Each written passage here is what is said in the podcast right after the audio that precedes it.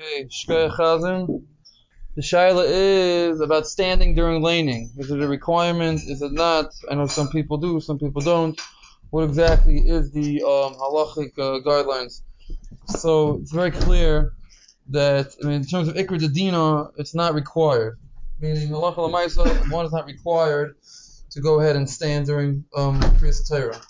Now, the Mishnah Berurah brings down an opinion that say that it's roy, it's I guess a good thing to go ahead and stand. Why? Because during Ma'amad Har Sinai, uh, Klal Yisrael was standing, um, um, laning is, you know, the, the Kabbalah Torah, reading the Torah itself.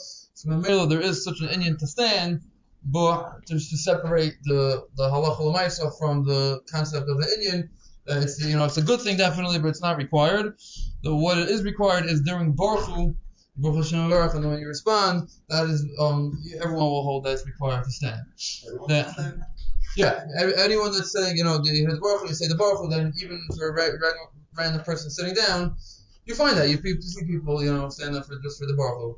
But uh, that's not for the Barchu, everyone is supposed to stand, but for the actual laning, it's not required, which is a good thing. That's halacha number one. Halacha number two is also when are you supposed to stand when you see Sefer Torah? So it says like this um, if the Sefer Torah is being carried and it's not in its place, then you have to go ahead and stand. Versus if it's sitting, you know, let's say by maftir, let's say it's being held and it's you know right next to you, it's not a problem because it's not being carried and it's in its place.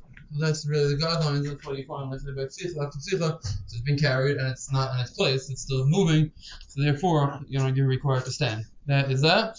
Now, um, there is an, there's a difference in opinion about whether you could say uh, even even if you could say um during um laning. I mean, it's, it's, it's being highlighted in, in today's uh, you know daf here that the importance of not talking and even Shnai Mikra, there are opinions that say you can't even do that. You know, you have to be completely silent and not say anything.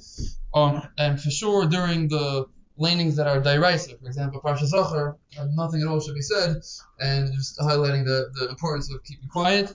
And the final halacha is, is that you find sometimes when the, you're not supposed to touch the cloth with your hands of Sefer Torah. Sometimes it is, so Mishnah brings this down, it's about glila, sometimes it like overlaps the drop. So what you're supposed to do is take a talus and, and just like, you know, push it up or something like that, or like some people take like the band from the Sefer Torah and push it up.